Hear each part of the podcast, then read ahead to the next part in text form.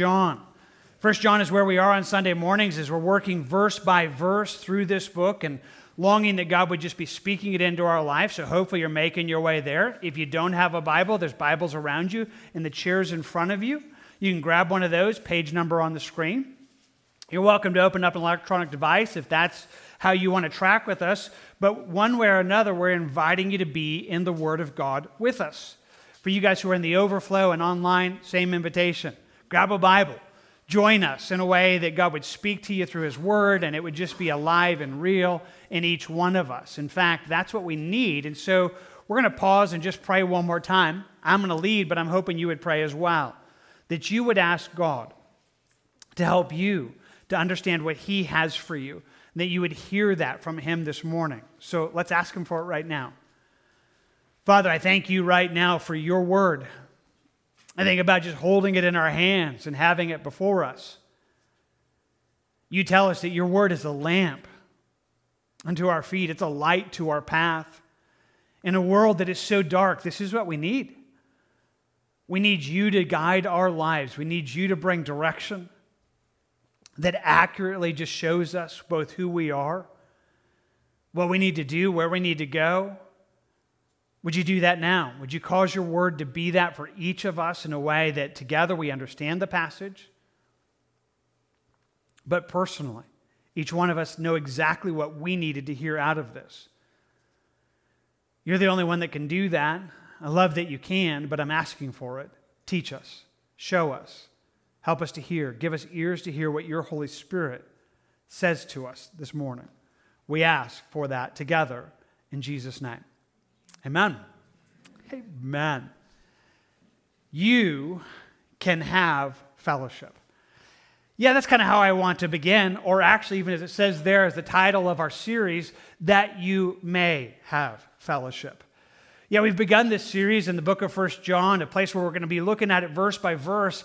And I've kind of given a title to the series. Interestingly enough, even though this is not our first week in it, it's the first time I've really tried to pause and explain it. This idea that the title of our series, that you may have fellowship, is literally taken from the verses that we're going to cover this morning. So why don't you just notice it with me? There in First John, pick it up in verse 3. He says, That which we have seen and heard, we declare to you, that you also may have fellowship with us. And truly, our fellowship is with the Father and with his Son, Jesus Christ. Wow. Hey, that's what we want to talk about this morning. And in some ways, I want to tell you, I really believe it's what the dominant theme is throughout the entire book of First John. This invitation, this call that you can have fellowship. So, what is fellowship? What do we mean by that? What are we defining? It's a huge word. The Greek word that's used here, some of you would recognize it is the word koinonia uh, kind of just one that kind of describes this whole thing. You don't need to remember that, but in case it's helpful, uh, I just want you to understand it. And it describes something that is so huge that honestly definitions fall short. The literal translation of the word koinonia means to share with or to share in. But it's not just an external sharing. In fact, one of my favorite definitions of koinonia is both union and communion. Uh, Hudson Taylor really defined it in many ways that way, wrote a book about it many years ago. That this idea of what real fellowship is this union and communion, this connection, and yet more than that, it's a constant or it's an active thing. In fact, one way to define this word koinonia is an active participation, not just a principle, it's a practice. It's not just something that's out there, it's a place where we are participating in, where we are a part of well, the community, the community that God has us to be a part of. And that reality really does define in many ways what it is to be a part of the body of Christ, what it is to be a part of the church of Jesus Christ. In fact, it's interesting, and the church was really beginning back in Acts 2, and Pentecost happens, and people got saved by incredible numbers. It gave us an interesting verse in Acts 2:42 that some of you would know wow, where it just told us what they did consistently says then they continued steadfastly. This is what they did all the time. These are the priorities that they maintained. They continued steadfastly in the apostles' doctrine and fellowship and breaking of bread and in prayers. Says there were things that when you think about what it was to be a church, what it was to be a people, there were basics that defined them that really were things that were never to be let go of. They were to be in the apostles' doctrine, which very simply for us would be an understanding of, of, of the Bible, of the teaching of the Bible, the teaching of Christ that was passed down through that. So we are to be a Bible centered people, we're to be a prayerful people something that we're supposed to be a part of. We're a Christ centered people, that the idea of breaking a bread or focusing on the cross, that we are constantly cross focused, focused on, on Jesus being everything in our lives. So we're Bible centered, prayer centered, cross centered, but fellowship centered. Yeah, fellowship is essential. Fellowship is essentially a part of who we are, and it's meant to be something that we are constantly about that constantly a part of. And what makes that exciting for us this morning is that's exactly what God wants to tell us about. That here in John, First John, he's going to tell us, hey, we can have this, and he's going to tell us how. But I tell you what, let's go back and just read it for a moment. If you have your Bibles there again, why don't we go back to the very beginning uh, of the chapter, beginning in verse 1. Interestingly enough, verses 1 through 3, it's actually just one sentence. Even though we've broken it up into two weeks, it's just one sentence. So let's read the whole thing, plus verse 4, which we're going to cover this morning.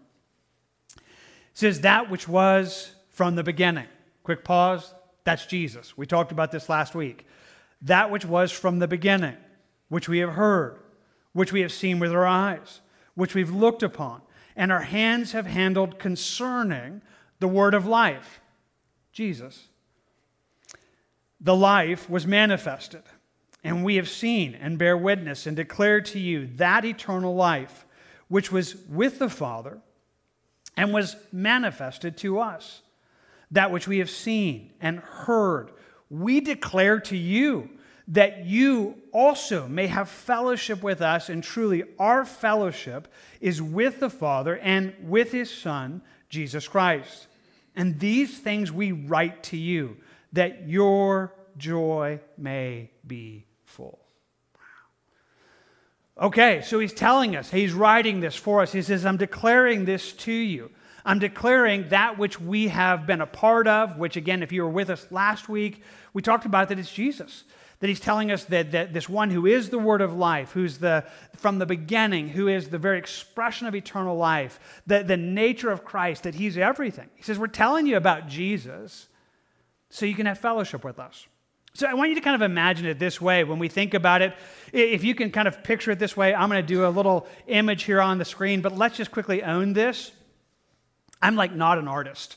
So this is like stick figure stuff, okay? So like you could probably do a better job in your own head or some of you could draw this out, but I want you to picture it as a cross. And when you think about the cross, I want you to see the very frame of it, the, the very thing that marks around it is that word fellowship or koinonia. That the entire thing is, in that sense, kind of encompassed by or it outlines it and says, hey, this is what we have. And it begins to give us a picture of what fellowship is. Now, if this cross kind of works with you, I want you to understand that it pictures both a just declaration of it, but also how it's found. That first of all, he's talking to us about a fellowship that we have with God that we would talk about it as a vertical fellowship, or we would say loving God in Christ. That He's inviting us to a fellowship there, but it's also a horizontal fellowship. This idea of loving people. And these are together. These are, uh, in a sense, as a part of that. And I want you to kind of have this in your brain. Again, if you are an artist, do a better job on your own. I'd love to see it. But in my mind, I just want you to kind of picture it this way that you're looking at it and this cross, this picture, it's all about what fellowship is. That fellowship is this place where these kind of flow in together. And it's going to be a big part of what we talk about in 1 John. That 1 John, from the beginning to the end, is going to help us grow in what that looks like. And certainly says, I'm declaring this to you so you could have it, so that you could see that. Well, as we begin that kind of walking around this idea of fellowship this morning, there are a couple things that I want to make sure you understand. The first is that they're connected. That is this vertical fellowship with God and this horizontal fellowship with people, or specifically with the body of Christ. They are intricately connected. That there's a sense that when we think about it, having fellowship with God and having fellowship with God's people, they're unified. They're not two separate things, they are absolutely connected. Or again, I'm using it with those more simple words love God and love people. Most of you should be familiar with that. It's certainly a part of what we talk about all the time. It's right there as you kind of come in the door. You see that verse kind of imprinted up on the wall, that reminder that when Jesus was asked, What's the most important thing? What's the greatest commandment? And Jesus answered and said, You shall love the Lord your God with all your heart, with all your mind, with all your soul, and all your strength. He says, That's number one. Number one, most important thing in your life, love God. He says, The second is like it, though like unto it. Love your neighbor as yourself. And then Jesus goes on in Matthew and he says, On these two commandments hang all the law and the gospel. Or if we were to say it in a kind of a simple way for us, the whole Bible, from beginning to end, is encompassed in those two statements. This whole thing, the law, the whole the, uh, the truth that God gives us, the entirety of the whole thing is calling us into this relationship where we love God and we love people. Everything is about that. That's important. But what John's going to tell us both this morning and in 1 John as a whole is that these are so much a part of each other that you can't have one without also having the other. It's actually an impossibility. So he'll reason with us a couple times in 1 John. He's going to say, There are going to be some people that say, I love God, I just don't like people. And he's going to say, uh, No, you don't. You don't. Because if you really love God, you will love his people. There's no way to, if, if you don't have that horizontal love, you don't have the vertical love.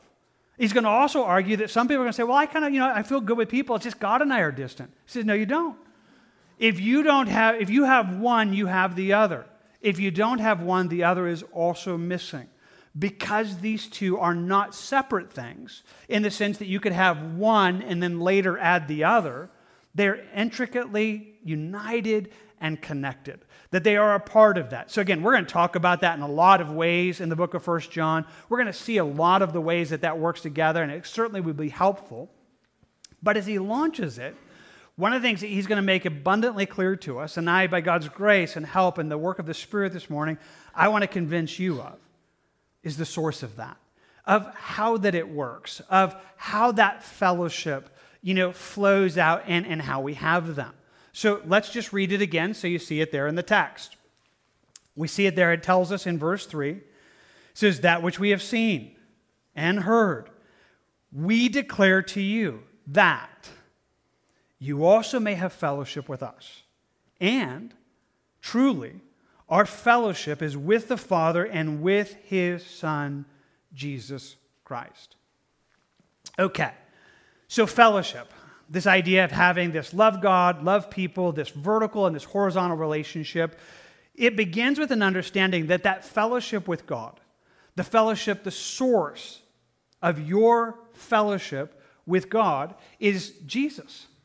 It's found in Jesus. It's in Jesus being manifest. Manifest. That's kind of a cool word, and we spent more time on it last week, but I just want you to go back and notice it. Go back to verse 2 for a moment. He says it this way the life, which is, by the, again, the life is Jesus. The life was manifested. And we have seen and bear witness and declare to you that eternal life that was with the Father and was, notice it again, manifested to us.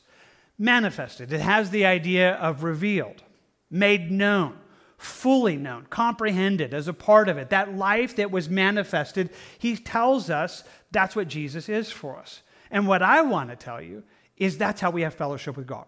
The way that we have fellowship with God is only through Jesus. It's through Him being manifest into our lives. And yet, what I want to tell you is not only is that the way, that's the promise. See, John is writing this, but in the background behind this, it's an interesting thing. Much of what John tells us in 1 John really is things that are emphasized in John uh, 14, 15, and 16, uh, which is the final night that Jesus spent with the disciples. Almost all the truths that are found in First, uh, First John are found in those sections. It's as if that place that John saw it, he's telling us what Jesus was telling them. And so, there in John 14, it gives it to us this way Jesus is speaking to the disciples, and he says, A little while, and the world will see me no more. But you will, will see me, because I live, you will live also. Okay, so Jesus is writing this, to, he's speaking this to the disciples, excuse me, the night before he goes to the cross. And one of the things he's telling them is, I'm leaving. I'm going to go. and I'm going to depart, and I'm going to go be with my Father. They didn't fully comprehend it, but they certainly didn't like it. You're like, well, this is just, wait, wait, you're, you're leaving, but that's exactly what would happen. The next day, Jesus is going to go to the cross. He's going to die for our sins. Three days later, he's going to rise from the grave. And then 40 days later, he will ascend. He will ascend into heaven, no longer being physically present here on the earth. And so he's telling them, hey, just a little while longer, and the world's not going to see me any longer. I'm not going to be physically present here. But you're going to see me, he tells them. But that's going to be where you're met by me in a world that can't see me. In fact, he goes on to simply say, He who has my commandments and keeps them is he who loves me. And he who loves me will be loved by my Father, and I will love him. And, well, again, kind of note it, I will manifest myself to him. He says, Here's what I'm going to do for you. You know, here, if you, if you walk with me and you walk in my ways, you're going to see me. You're going to be manifest to me. Now, this is an incredible promise, but one of the things we need to understand is it's a promise for us, all of us. Uh, we get that in part. One of Jesus' disciples, who also uh, went by the name Judas, not Judas Iscariot, it tells us right off the bat, he asked Jesus a question Lord, how is it that you will manifest yourself to us and not to the world? I mean, how is it you're going to do this? You're going to reveal yourself. Is this something only for us? like the apostles. I mean, we saw you for three and a half years and we got to spend this time with you. And so, Jesus, are you telling us that this relationship you've established with us, it's now um, a unique relationship, never to be replicated, never to be continued in? The world's no longer going to see you. I mean, what about this world? What about the world that doesn't know Jesus? What about this broken, sorrowful, dying world? what are they going to be made to do? Are you going to manifest yourself to us, but not to the world? Jesus answers, and he simply says it this way He answered and said to him, If anyone loves me, he will keep my word, and my Father will love him, and we will come to him and make our home with him. Wow. I mean, just like, wow. I mean, you just need to understand this right now. He says, here's how it works. If anybody loves me, if anybody, if anybody will do this, anybody is, well, anybody. You, if anybody, if you'll love me and you'll, you'll, you'll walk in my ways, if you will do this and, and, and keep my word, then we're going to make our home with you. My Father and I are going to come and, and make our home with you. That's Jesus being made manifest to us. In fact, let me just go back to the verse where he used that word. It says, He who has my commandments and keeps them is he who loves me. And he who loves me will be loved by my Father, and I will love him and manifest myself to him. I want you to hear this, and I want you to hear it both as a statement but a promise. It's a promise. It's a promise that Jesus is making to everybody, but to you. If you'll do this, if you'll do this, if you will, you know, love me and, and, and follow me and follow my ways, I will make myself known to you. I will manifest myself to you. I will make it so that you connect with me, so that you have that relationship with me. And so when John is talking about this, that's what he's talking about. He's saying, I'm telling you about Jesus. I'm telling you about the one who, who came. I'm telling you the good news of the gospel is this opportunity for you to have this incredible reality that Jesus would be made manifest to us. Now, the entire book, of First John is about this. In other words, we're making it as a statement this morning, but it's almost an introduction to everything we're going to talk about. Like, how do we do that? How do we have this relationship with Jesus? That's where we're going to spend our time in the book of First John, talking about how we deal with sin, how we deal with our world, how we deal with false teachers, how we deal with our own hearts, lots of fun stuff in the midst of it, but all of it kind of falls into this saying, Jesus is going to draw us to Him. And He's giving us this promise to be made manifest to us. Now, it's important to say it. In fact, let me come back and say it a different way what First John is telling us, and what I'm telling you now, and what Jesus spoke on that night before he went to the cross, is the simple reality is that fellowship is found nowhere else. There is no other space. There is no other way to have a vertical relationship with God that also is going to connect you into that horizontal relationship with men without having a relationship with Jesus. He's the only way. In fact, he would say it there in John 14, 6, right? Some of you know the verse where Jesus says, I am the way, the truth, and the life. No one comes to the Father except through me. Nobody can have this without Jesus. If you reject Jesus, you don't have it. Now, John will talk about this more that Jesus is the opening, Jesus is the manifestation, that what we need is Him, and you can't have this without Jesus. You can't have this without Him. And that's essentially and wonderfully true, but it's also such an incredible opportunity. Because I'm just telling you right now, there's not anybody in this room right now, there's not anybody watching online or our overflow that Jesus is not telling you, I will make myself known to you if you want this. If you want to know me, I will manifest myself to you. I will help you to have this relationship with Jesus, a personal, real relationship with Jesus that could be there. And that's what we need. So there is this kind of vertical, this love God in Christ, that is the source of that is essentially Christ. It is who He is. It's walking with Him, knowing Him, brings us into this relationship, and that is how we have fellowship with God. That's good. I mean, honestly, I tell you, that's really, really good news. It's really, really hopeful for us. It's really, really an opportunity, but clear for us to understand. And many of you understand that this morning. That's good. And I hope just to only re- just affirm and say that is true. But what I need to convince you of this morning is the second part. So, if the source of our fellowship with God is Jesus, Jesus being manifest to us, true, then what you need to also understand is that the source of our fellowship with people is our fellowship with God. That the source of our fellowship with people, specifically the people of God, specifically the church, the body of Christ, the source of that is our fellowship with God. Now that's incredible. That's challenging. But that's exactly what he says. So I want you to go back and see it so you can see it on the page and not just on my lips.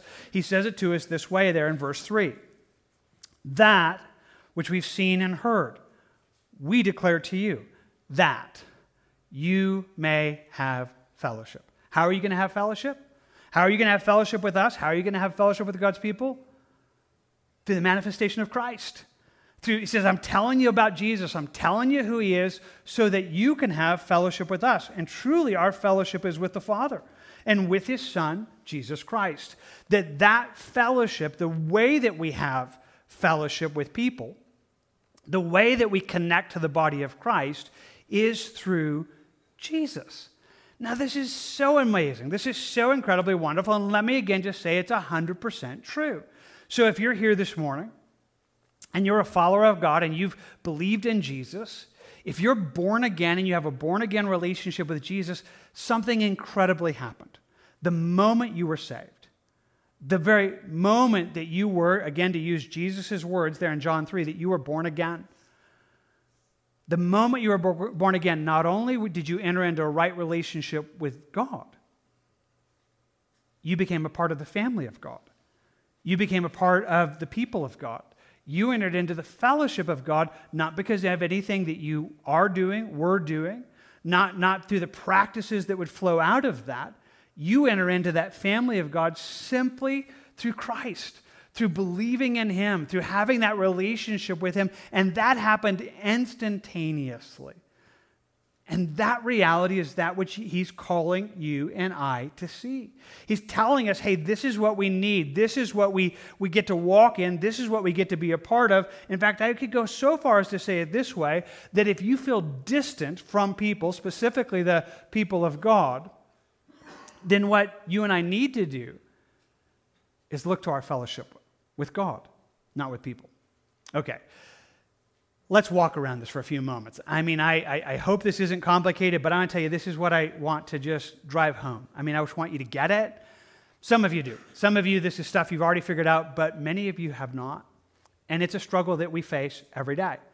Now, here's the deal I'm not saying that, uh, you know, being a Christian makes everything automatic. No, the whole Bible comes through and begins to express to us how to do this. And so there's much instruction in the New Testament specifically about how we live this love out, this calling for how we love people, that we're to forgive one another, encourage one another, exhort one another, pray for one another. Hey, we need those instructions.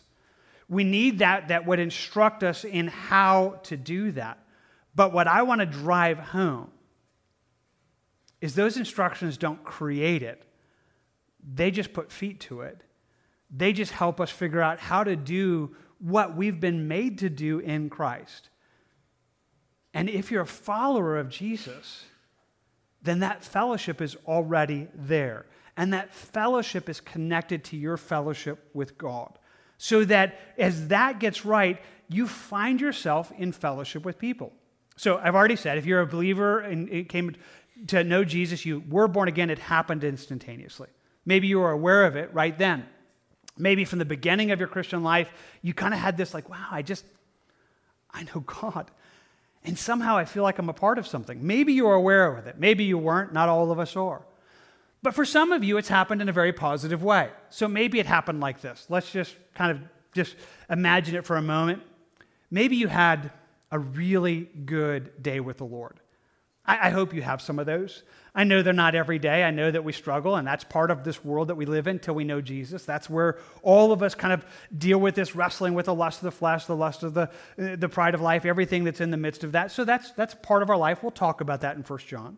But I hope you've had one of those good days, the kind of place where you just feel close to Jesus, where you've like, I'm just enjoying him. I'm just enjoying walking with God, and, and Jesus is doing what he promised to do. He's making himself known to you. He's manifesting himself to you. Now, if that happens, what I want to put to you is just because of that, there begins to be a sense of connection. So it probably might happen something like this. Like maybe you're having one of those days and you wake up Sunday morning, maybe it was this morning, and you're kind of like, man, it's just good. I, I love Jesus. I love the Lord. It's just so much fun. And you drove into the parking lot, you pulled into the parking lot, and before you even talked to one person, you just kind of felt home.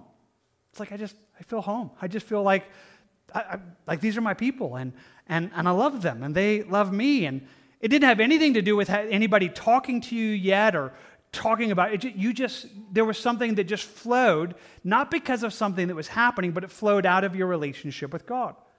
And I tell you, it's a wonderful reality. It's a wonderful reality when, when that's a part of it. Now, again, please don't misunderstand me. You know, there's a, there's a sense that when that's there, I really put to you, it will, it will be there. And, and that becomes both the source of it and it can overcome everything else. So let's come at it a different direction. So, in one sense, we're talking about that the source of our fellowship with people, with each other, is our relationship with God. And I've tried to give it to you in a positive way. Let's talk about it in a negative way.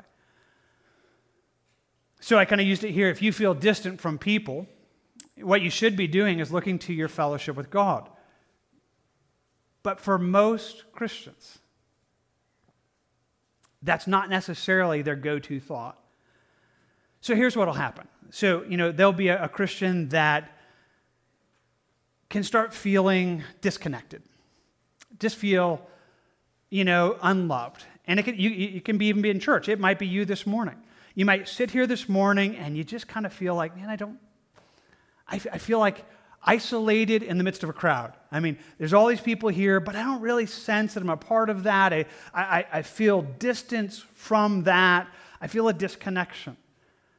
Now, that reality is something probably all of us have felt at one time or another, and you probably will again.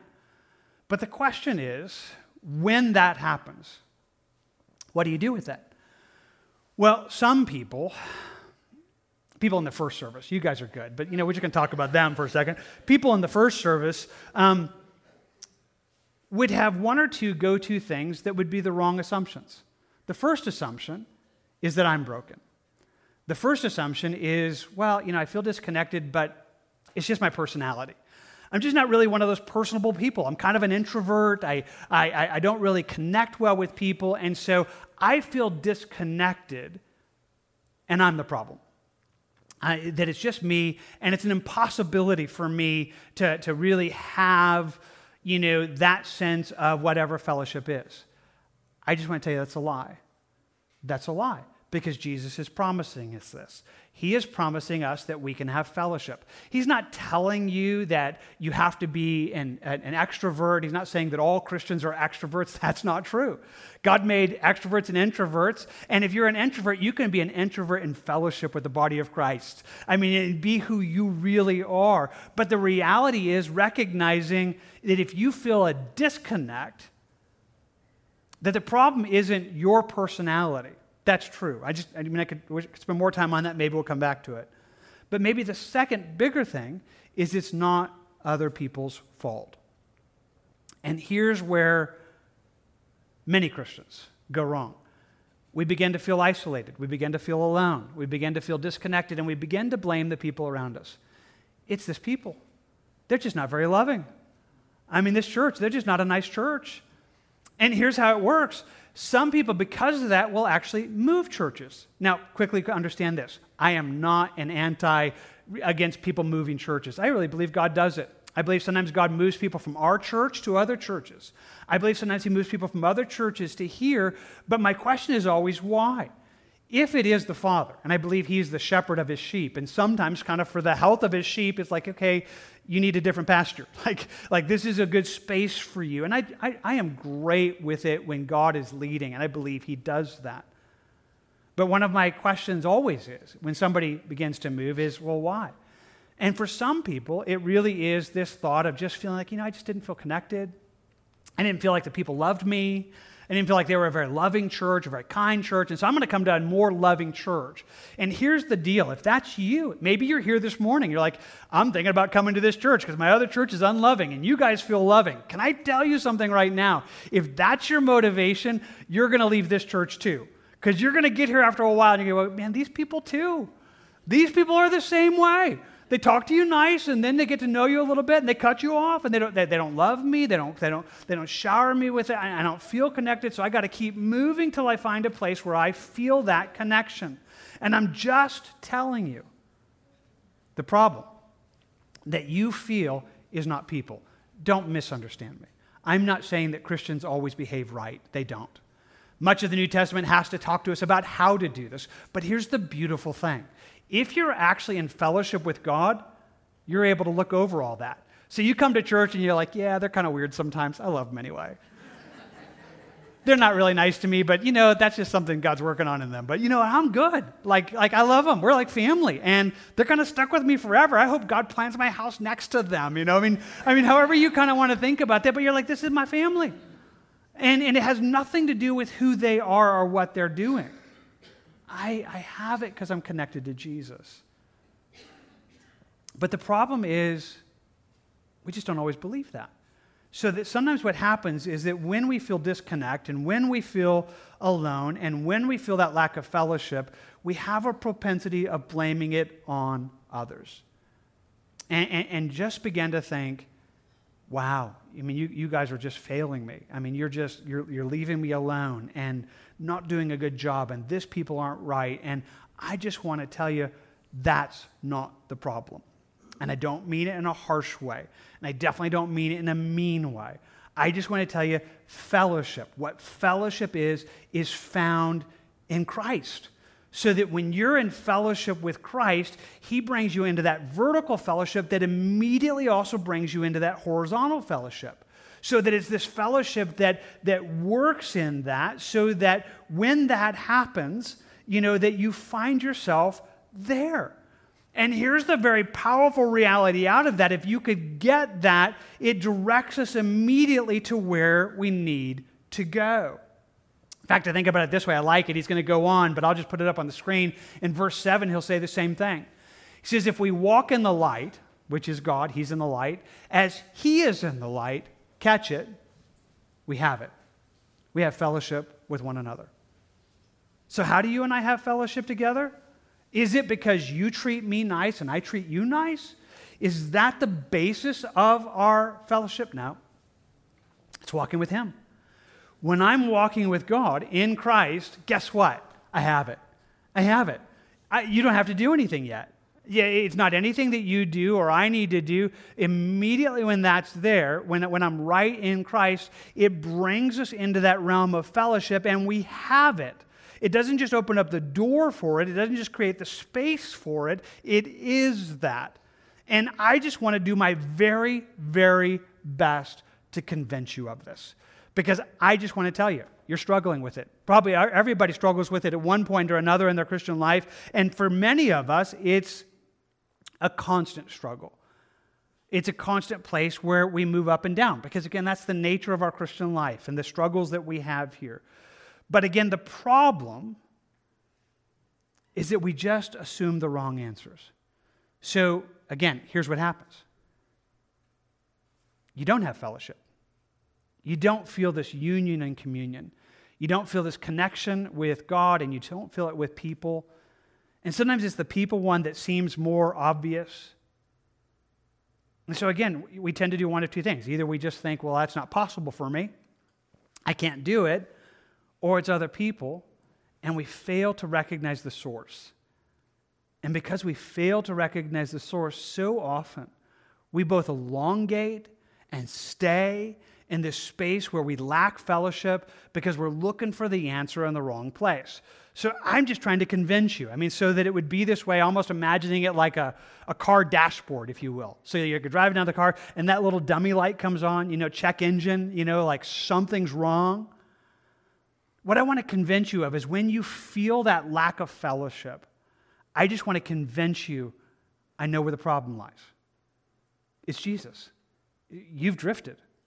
Something's got between you and Jesus. Somehow you've drifted from the centrality of that. You've, you've drifted from the union and communion that's in Christ. And, and so, if that's there, I just want to draw you back to the source so that you don't spend so much unnecessary time either, you know, just feeling bad about who you are, like you're broken, or angry at everybody else because they're not loving and kind enough. You know, that you could say, that's not really the problem.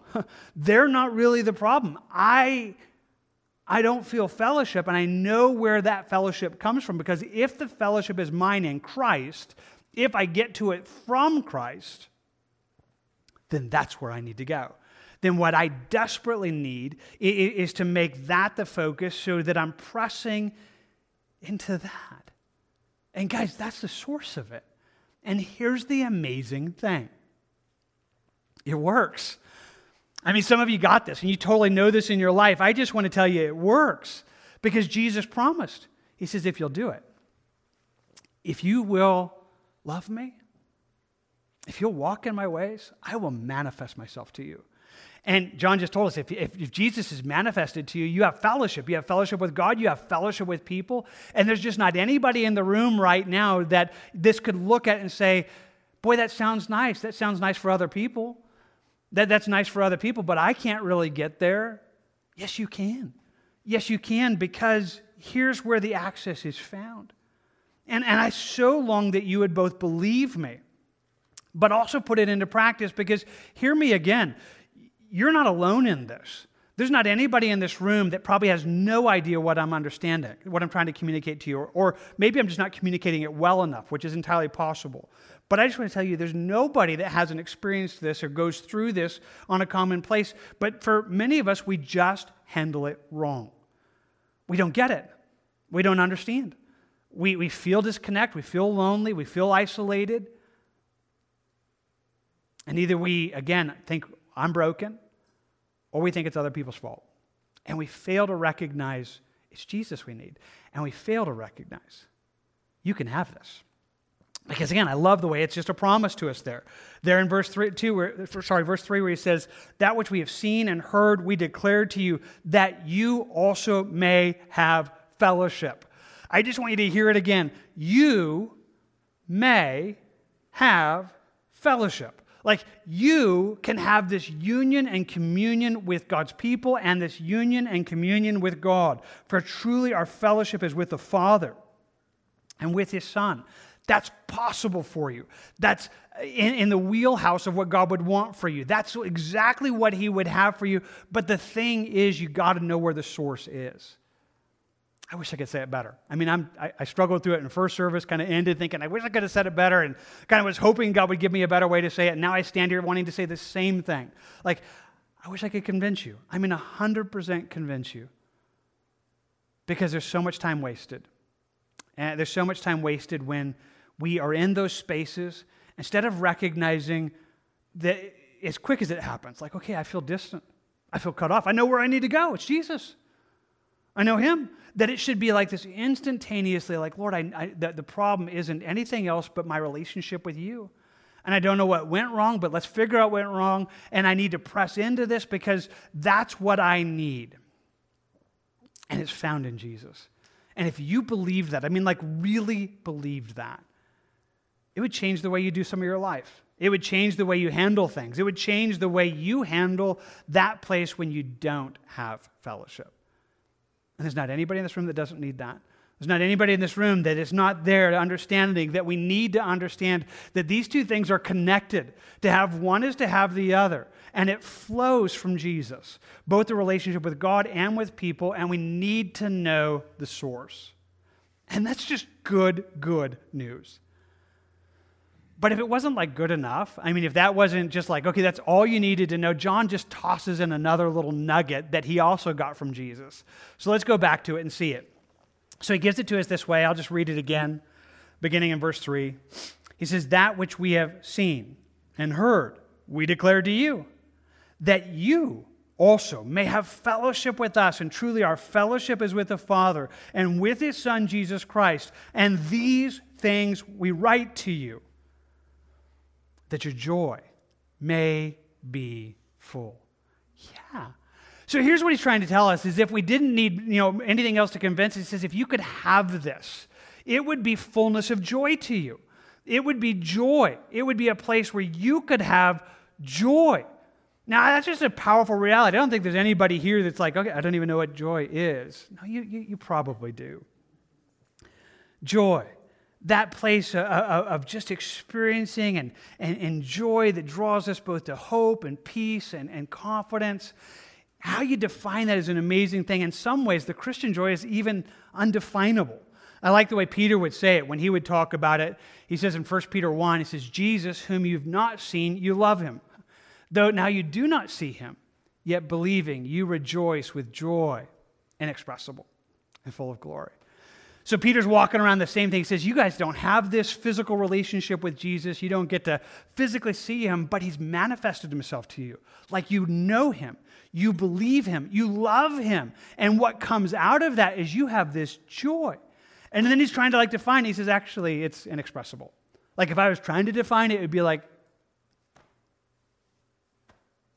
I can't figure out how to say it. That's kind of what he's saying, and that's where I. It's joy that you couldn't even define it so good. It's glorious. It's absolutely full of glory. It's absolutely this beautiful thing that flows out of that. He says that's what we have, and what John is telling us is that joy that he's offering to us, that joy that he's speaking about, flows out of this fellowship with God and this fellowship with people. That he is that source of joy. Okay, coming in a different direction. So sometimes it's helpful when we think about understanding joy is to compare it to happiness. Now, please don't hear anything I'm going to say as being like someone who's against happiness. I mean, like, who would be against happiness? Or neither is it saying happiness is a bad thing. I mean, it's not a bad thing. I mean, we live in a country that, by its very charter, right, that we could be a people that pursue life, liberty, and, and, and the pursuit of happiness. But here's the thing about happiness happiness is based on happenstance or happenings. That happiness is connected to something. And that could be a good thing. And it could actually be something that you are even very thankful to and even worship God. I mean, you could sit down and have a really good meal. And you finish that meal and you're like, man, I'm just so happy. I'm just, it was good. Like, I enjoyed that. That's happiness. It's not unchristian. It's not that there's a sense that you're not thankful to God for it. You should be. We're to receive everything that God gives us with thankfulness. And so their happiness is, is, is sometimes just a part of it, and it's, it's a good part of the Christian life. Sometimes happiness and joy weave together. But the key about joy is it has nothing to do with your circumstances. That happiness is connected to what's happening. Joy doesn't flow from your life. It doesn't flow from what's happening in your life, it flows from your relationship with Jesus so that you can have joy all the time. Now, that's what Jesus promised us. Again, that's what John is referring to. And think about it again, going back to that, that final night with Jesus, and Jesus is talking to the disciples, and John's writing about it. And so he says, You know, Jesus speaking, says, These things I have spoken to you, that my joy may remain in you, and your joy may be full. Which is exactly what John's talking about, right? I mean, that's, he says, I'm wanting you guys to have this fullness of joy. And that's what Jesus is probably, he says, guys, I'm to- I've told you about this because I want you to have my joy. My joy. How do we have that? Well, this whole little context, especially in John 15, really began with this image where Jesus is defining, you know, him as the vine and us as the branches. And he says, here's the thing abide in me and I in you, as the branch cannot bear fruit of itself unless it abides in the vine. Neither can you unless you abide in me. So Jesus says, you know, I'm, I'm the source. I'm, I'm like the roots. I'm like the, I'm like the whole source of this thing. And you're, you're, you're a branch connected to that. And as much as you're connected to me, as much as you stay connected to me, boy, there'll be fruit. Your life will make a difference because you've been made for this. What can we use it, the idea of fellowship? You've been made for union and communion with Christ. You've been made for this connection to, this abiding relationship in Jesus. And he says, if you will do that, if you'll stay in me, if you'll cling to me and hold to me and, and, and walk with me, there's going to be fruit that abounds out of your life. There's going to be good things that flow out of who you are. And so he goes on again to say, from that, these things I've spoken to you, that my joy may remain in you and your joy may be full. Now, that's probably just enough of a connection, but just to make it a little bit more, I, don't know why the New King James did this, but they, they translated the word uh, remain here, but it's actually the same word that was used in verse 4 and 5 as abide. And sometimes just to make sure you see the connection is helpful. So we'll just translate it that way. These things I have spoken to you that my joy may abide. My joy may abide in you, and your joy may be full. He said, I want you to abide in me, and I'll abide in you. And if you do this, we'll have this abiding relationship. We'll have this thing. And you know what that's going to do for you? You're going to be joyful. You're going to have a joy unspeakable and full of glory. If you stick with me, there's joy. Like that'll be the, the, the, outflow of this abiding relationship with Jesus. In fact, he'll go on in chapter 16 and say, And your joy no one will take from you. I mean, it's a joy that can't be robbed. Your happiness can be robbed. Your happiness is sometimes robbed. Life goes badly, things go wrong. You lose somebody, you lose a job, you lose a car, you, things go wrong, and we say, I don't feel happy, which would make sense. You shouldn't be happy about those things. But joy isn't that. Joy isn't connected to anything that's happening in your life because we have it in God, and nothing that could ever take from us could rob us from our relationship with Christ. So he'd say it like Romans 8. He says, you know, here's what we have. You know, though all these things come against us, what could, what could, you know, steal us away from Christ? What could keep us from the love of God that's in Christ Jesus? And he comes to the simple conclusion, nothing. I mean, there's just nothing could take our joy. Because joy, real joy, the world can't touch it. The world can't take it away. Because that's what we have in Jesus. There is this incredible joy that is there. Wow. Did you know that's possible for you? I mean, some of you, I mean, again, just by your nature, you're kind of maybe a happier person. That's good. But did you know that there's a joy that would be just for you, not connected to what you're going through? Some of you aren't as much that way. In fact, again, you've kind of just believed a lie and you said, well, you know, that works for other people. Other people can be happy and other people can be joyful. I'm just kind of a somber person. I don't really have it. I don't really have it. And you've believed you're broken. That's a lie. Jesus just told you you could have fullness of joy. Because the joy isn't about you, it's about Him. But the problem is that sometimes we've looked for it in all the wrong places. And so He's calling us to say, no, this is what we need. And if we have it, we would become a joyful people. And I don't know if that sounds exciting to you. I don't know if that invites you. I'm just going to pause and say, it incredibly invites me. It incredibly, I, I want to be a joyful person. I want to be someone who's known for my joy. I want the world to see it. I honestly think one of the best gospel representations we could have in the world is to be a people of joy. That if we really have joy, people would say, How do you have that? Why are you joyful? And we could be able to say, It's Jesus. Like we know Jesus. My joy isn't connected to this world. I have joy in Christ, joy unspeakable and full of glory, and you could have it too. I long for such joy and I recognize the need for more of it, and yet that's the problem. We need to recognize it. Charles Spurgeon said it this way in a message that he gave in this section. He said, Too many, Christ- too many Christians, excuse me, are passive in their loss of joy. They need to realize that it's a great loss and do everything they can to draw close to God and reclaim that fullness of joy.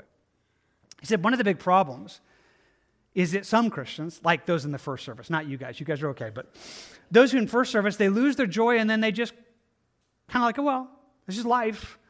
This is who I am.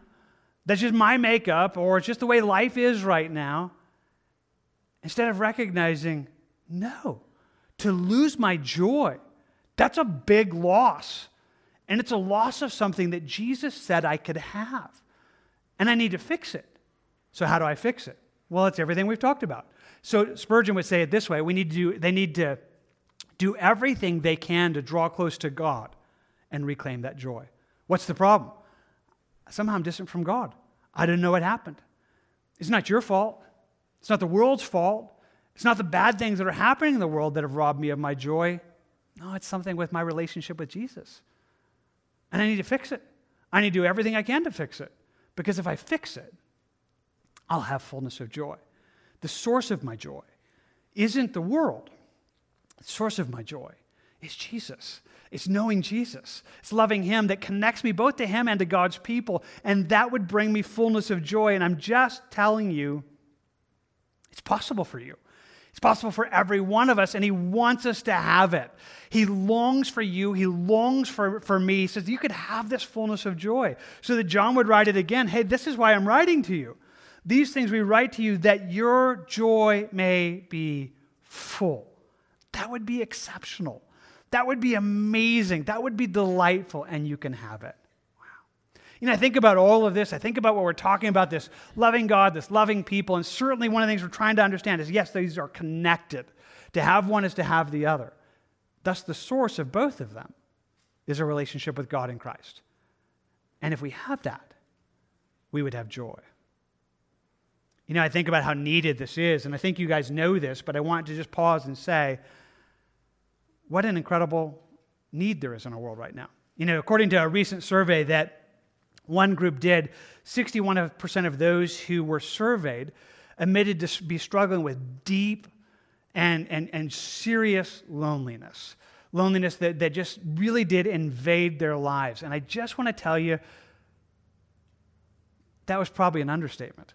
Probably some people are less honest. Because here's the deal it's huge. In fact, some would say that we have in our world right now an epidemic of loneliness. And I think it's true. I think it's incredibly true. You know, we think about the world that we've walked through, we think about the COVID year and the weirdness. And here's the thing COVID and the responses to COVID have accentuated this, has made it more visible in places. It didn't cause it, though. It didn't cause it because it wasn't the cause of it. We have an increase in suicides happening in our world right now.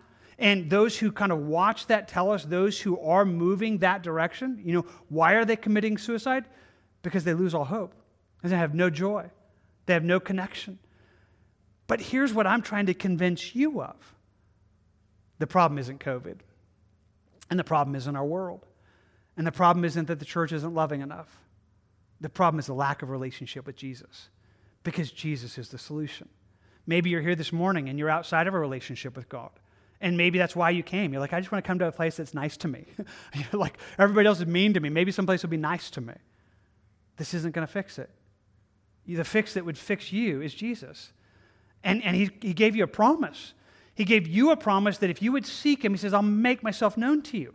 Like, we can have a relationship where you know me and I know you. And that relationship will both bring you into a relationship with God and into a relationship with His people that would be incredible joy. That is His offer to you this morning if you're outside of a relationship with Jesus.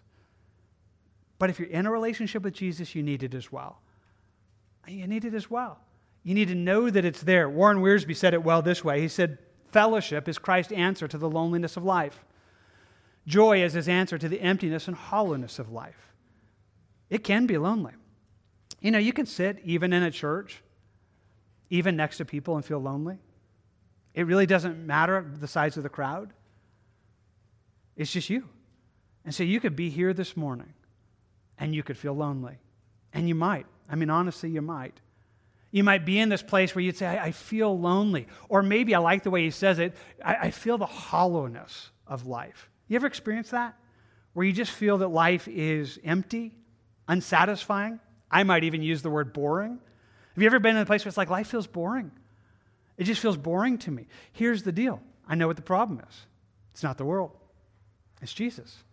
And yet we have a world that is trying to deal with emptiness and loneliness, boring, by more entertainment. So people are like, man, I just need to Netflix another thing. You know, I just I need I need another you know series to watch, or I need a new video game, or I need a new drug, or maybe I need a new friendship, or I need maybe I need a new marriage, or maybe I need a new family. I mean, what's going to satisfy my life? Because I'm not happy right now. I'm lonely. I'm empty. And so people are spending time, a lot of time, trying to fill something with things that will never satisfy. And I'm trying to convince you this morning that's not going to fix the problem. Not for them, but nor for you. And one of the things that grows really, really well is if we begin to figure this out. So that when we're there, and you will be there, and some of you are there right now. I mean, like, honestly, you're in this room and you're sitting next to people and you still feel alone. You feel like, I am alone. I feel lonely. I feel empty. I'm not making fun of you. I'm not being mean to you. I'm just telling you I know the problem. It's Jesus. You need to know Jesus, and you can. And if you get that fixed, you will enter into fellowship with God, and you'll enter into fellowship with His people. And there's hope found you. There, there, there's a way found for you, but the key is to get there more quickly. So when that happens, when we find ourselves in this place where that's not happening, that we become those who very quickly identify the problem and pursue it. Because here's the deal for some of us, we've wasted a lot of time with other things. I have. You know, I go through my, I'm, I'm, I'm not oblivious to this. I, I can get to the place that my, I drift a little bit and all of a sudden I feel disconnected and bored. And then sometimes we can spend time trying to fix it with, like, okay, well, I just need to try better at this. I need to do this. Instead of saying, I know what the problem is. Like right now, I know what the problem is. It's Jesus. God, I need to know you. I've drifted. I don't know what happened. I don't know what got in the way, but I got in the way. And Jesus, you're promising me that I can have this. And if we could get there more quickly, we would fix the problem more readily. And I'm telling you, it would work. I'm just telling you, it would work. Again, if you don't know Jesus, it'll work. If you know Jesus, it'll work. Because that's what he's saying. Can we read it one more time? And then we'll close with that. So we, we see all of this. And so he's giving it to us there in verse 3. He says, That which we have seen and heard we declare to you. I mean, we're telling you about Jesus. We're telling you about Jesus manifest in our lives. He says that you, yeah, you, you may have fellowship with us. And truly, our fellowship is with the Father and with His Son, Jesus Christ. These things we write to you, that your joy may be full. Please understand, this is written to you. You can have this. Fellowship is possible for you fellowship is possible for you. You can have fellowship with God and with His people. It's not a personality problem, it's not a problem with our world. What we need is Jesus. And you can have joy, full joy, fullness of joy. And where you're going to find that is in Jesus, in a relationship with Jesus, a place where Jesus said, I'll, you, Nobody can take this joy from you. I'll give you joy. This abiding relationship with Jesus is what you and I need. And that's where it's found. Oh, that God would convince us of that. Well, let's close there. You can close your Bibles, notebooks, whatever it is you have open, and let's just simply ask that He would draw us into that. That God would do more than I've done, take you deeper than I was able to take you, but just convince you. Convince you and me that this is possible. So, would you take a moment, whatever God has talked to you about this morning, talk to Him about. I'm going to do the same thing. We're just going to take a moment and quickly pray, and then we'll close in worship. And maybe, again, it's right where you are today. Maybe you feel alone. I'm not making fun of you. I'm not being mean. I'm just telling you what you need. You need Jesus. Some of you are doing really well right now, but you need to learn this so that when it happens, you're just more quick to go, I know what I need. I need Jesus. I need to press into that relationship with Him, the place that He's promising to make Himself known to me, to manifest Himself to me, to, to bring me into this relationship. And so, wherever that's found you this morning, would you talk to him about it? I'll do the same. And we'll close in worship in just a moment.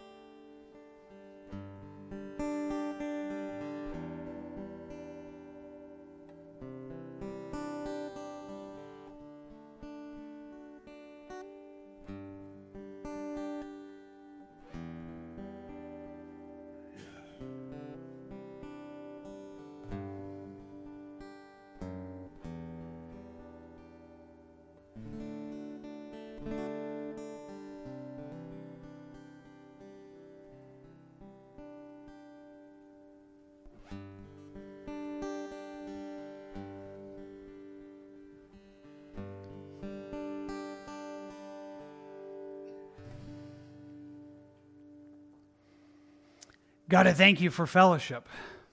I thank you that that's possible. I pray for any right now here this morning that are outside of this, that you would bring them to you, that they would recognize what they need is you, and that your promise is profoundly true. That if they would seek you, they would find you. That if they would love you and obey you, that you would manifest yourself to them. I believe that. I ask that for all those here that don't know you, but I also ask it for those of us who know you. God, forgive us for being slow to get this sometimes, wasting time, blaming others, or just feeling the fault in ourselves that it was impossible for us to have fellowship, which is a lie, because you said we can. God, would you teach us to be a people who are quick to recognize the source of our need, that it's you. That fellowship with you brings us into joy unspeakable and full of glory that that fellowship with you brings us into fellowship with your people automatically. God, teach us how to do that. Teach us to do that better. Would you teach us to abide in Christ? Would you teach us to be those who stay in that union and communion with you? Would you draw us to live lives that are more in that union and communion that you offer to us even now? Teach us, show us, draw us. I ask for it for me and for all of us now in Jesus' name. Amen. Amen. May God do that in you. May He show you the things He has for you. If you need to talk to somebody about a relationship with Jesus or just about where you are, we're here. Make your way up after service. Pastor Phil will be here. We'll have others available if we need them, but we just love to walk with you. Or maybe just talk and pray with somebody before you leave would be a great thing. But right now we want to close in worship. So why don't you stand? We're going to make our just declaration to God and, and long that He would meet us in that, longing that you would join us in that. But I just want to bless you in His name. Lord, bless you and keep you. The Lord make his face shine upon you and be gracious to you. The Lord lift up his countenance upon you and give you peace.